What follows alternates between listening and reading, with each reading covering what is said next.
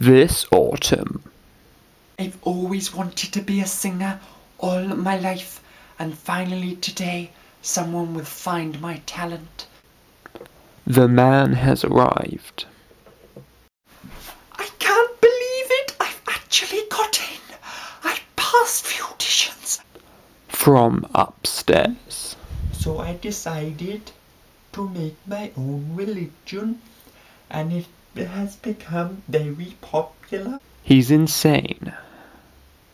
He To join idolism, what you do is pretty much you worship yourself. So, say you have lots of money, you say, Wow, I have lots of money, and that is because I am really great and handsome.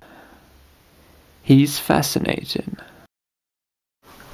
Welcome to today's episode of Flog It.